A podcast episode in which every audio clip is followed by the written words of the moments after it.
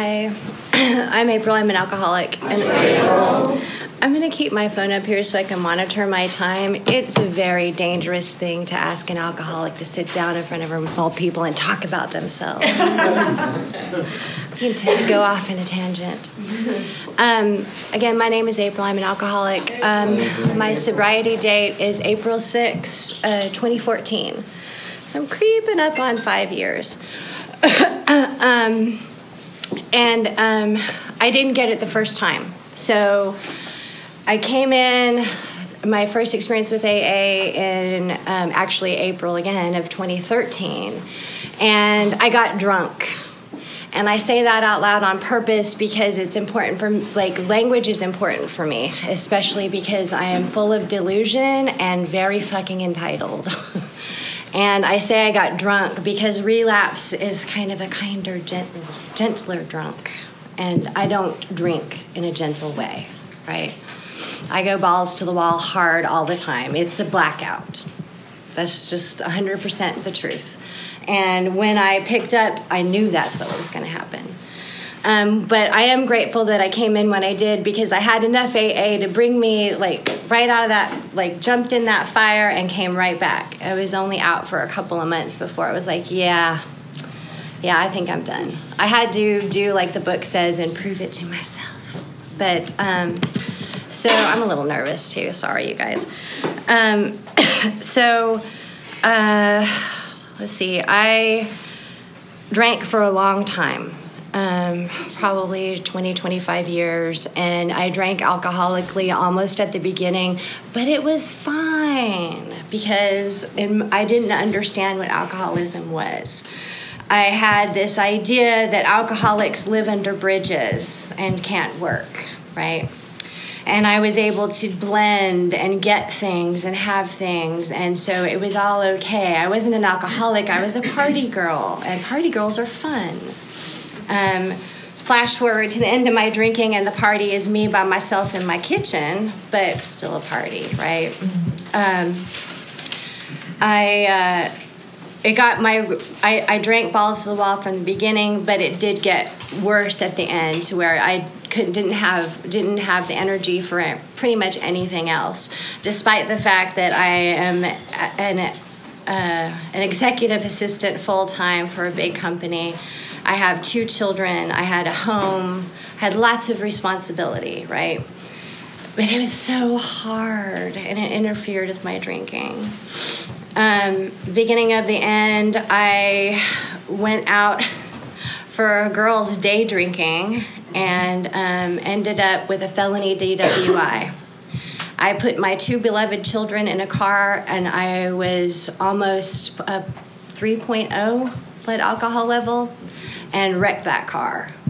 And it's a miracle that I didn't kill anybody. And I have to say that out loud, too, because it's real fucking important for me to understand the truth about my drinking. Because on that day, I didn't love my children any less than I do today. But I had a disease that was running my life. And I would like to say, I really wish I could say that that was enough, but it wasn't. It took them a year to convict me, and I'm entitled as fuck. And I thought, well, what difference does it make now to convict me? I've already been out for a year.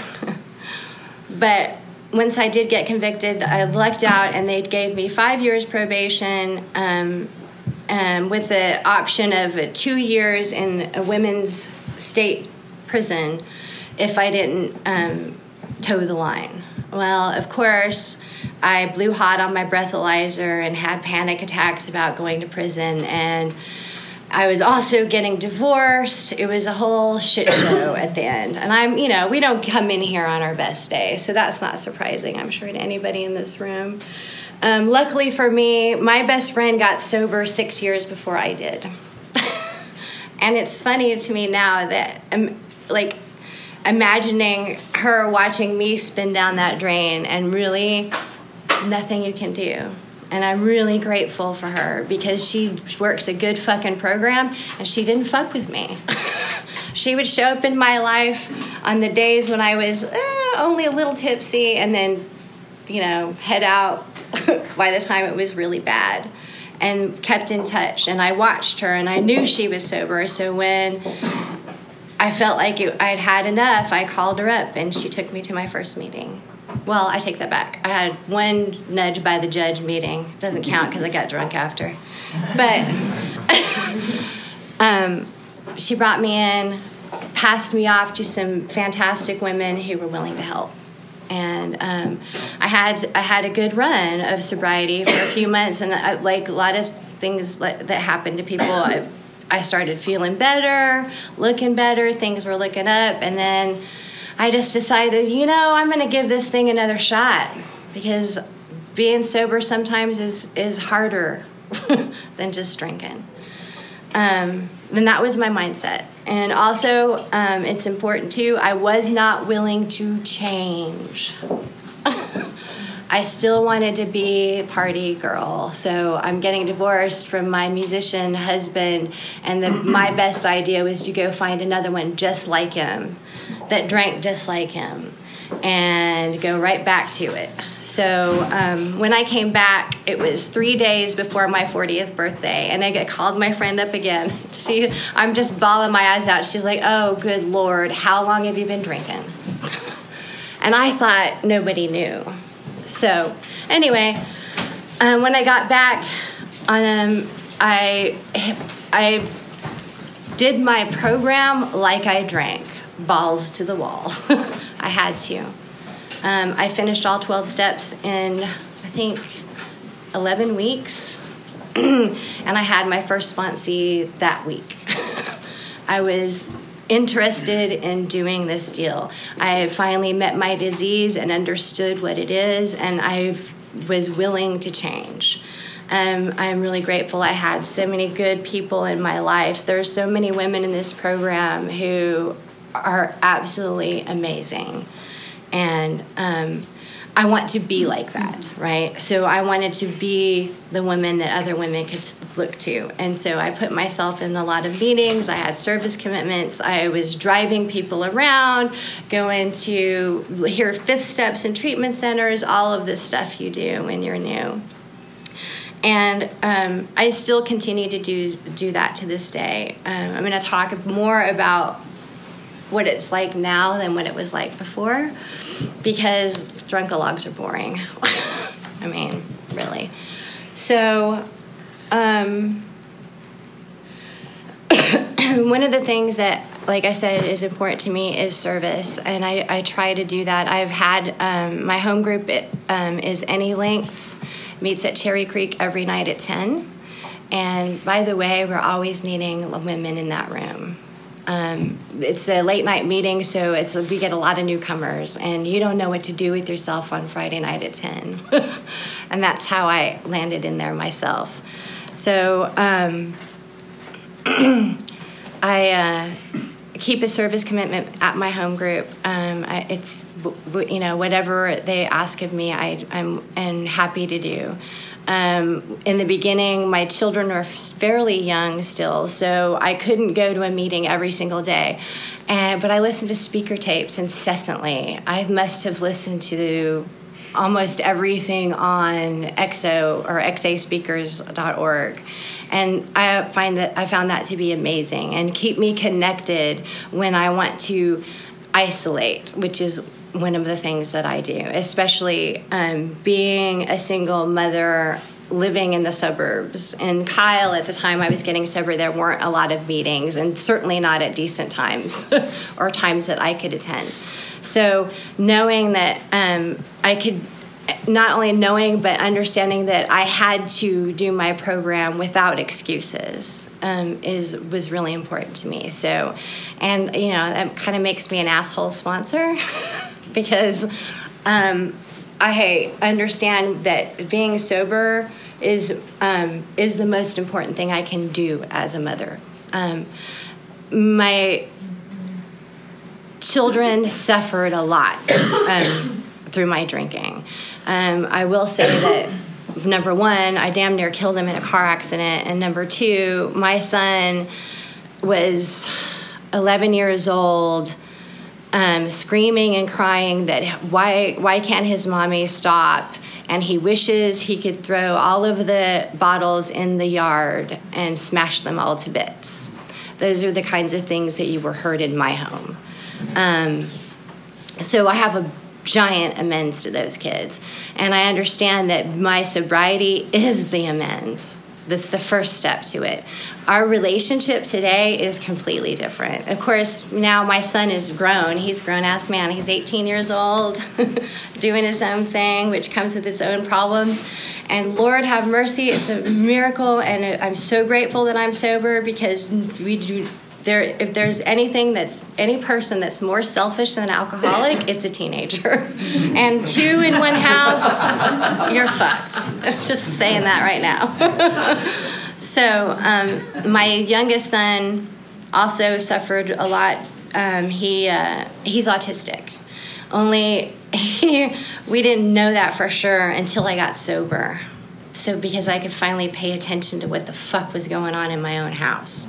So today, that kid is done a 180. We understand what's going on with him. Just like at work in my program, he has a different program we work for him to keep him happy, healthy, and sane.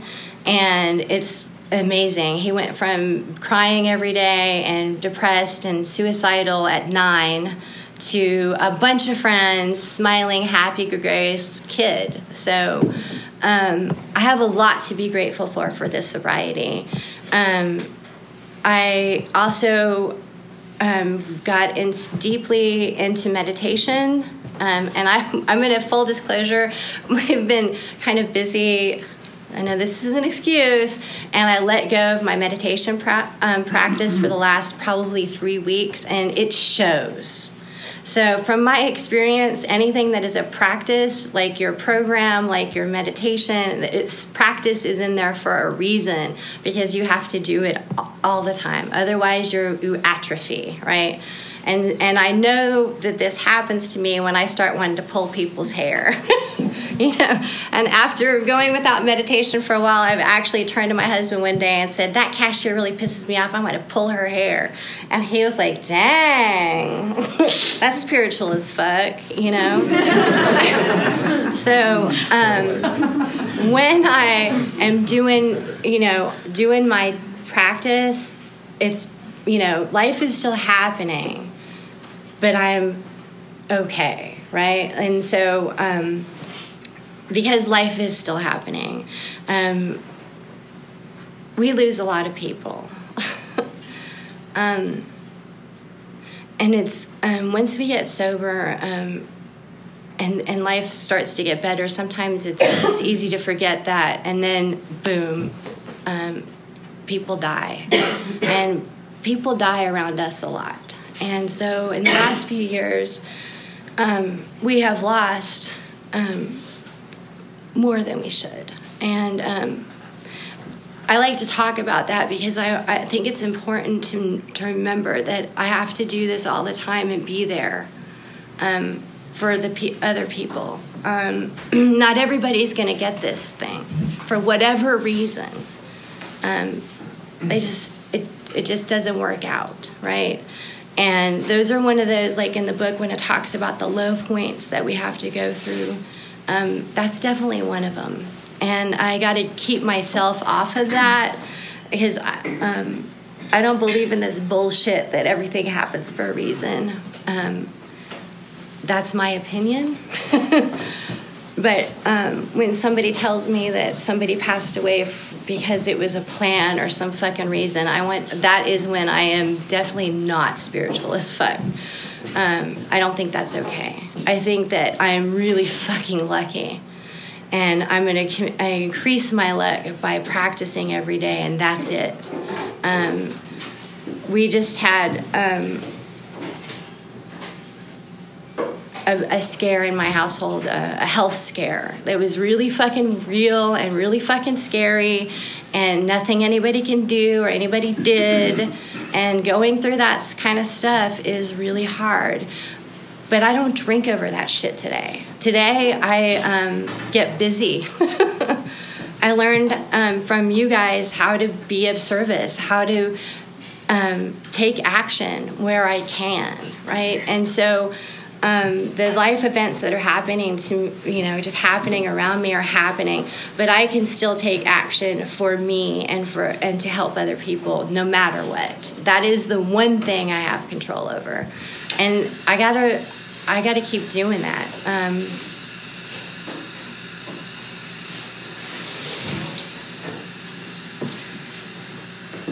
I feel like I've gotten off on a tangent, but there have been a lot of good things that have happened. Like I said, with my son, I got married in November. I'm 40.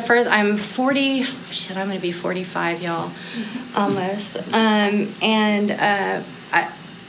It's the first time in my life I've been in a relationship where I respect my husband.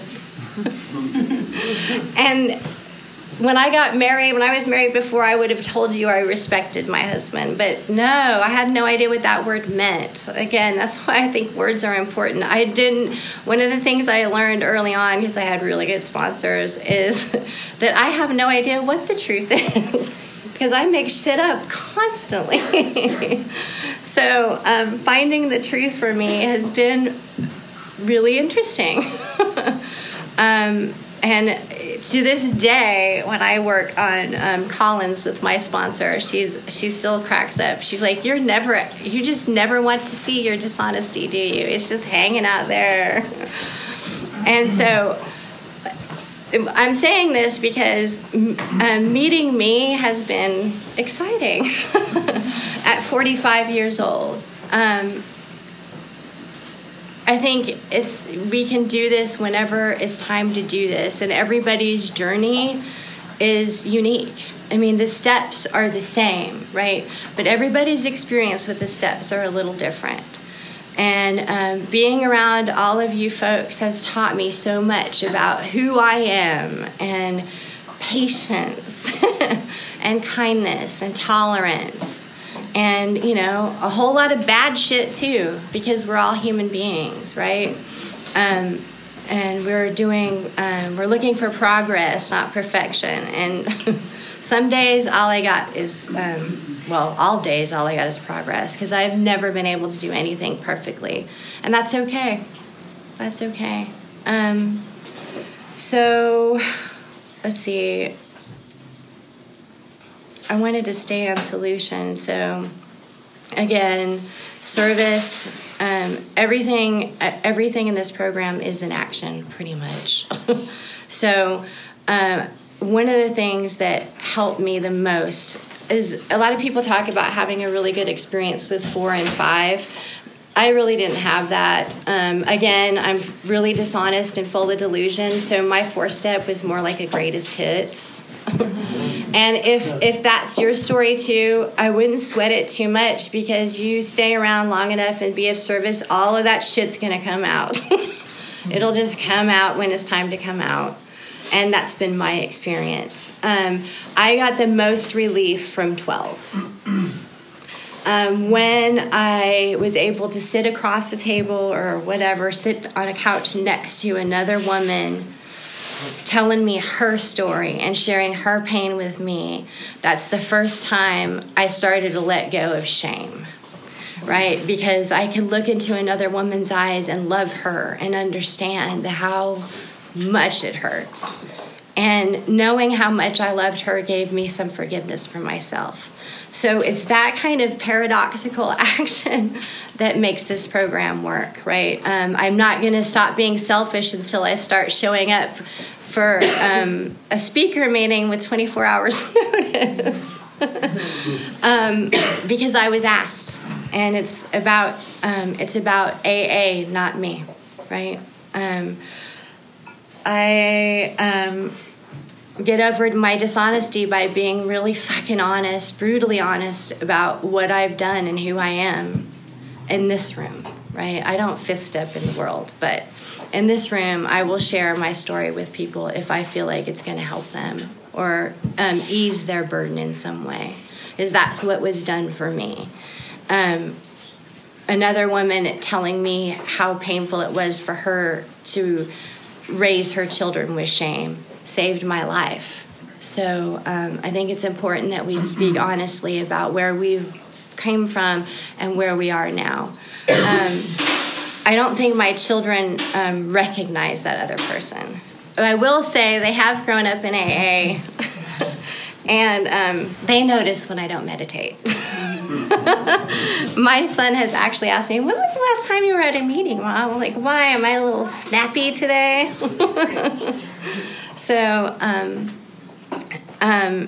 my husband is also sober, and that's an interesting deal, and really good for us. We get to learn how to get the fuck off of each other. So hopefully that will serve us well in our marriage, and so far so good.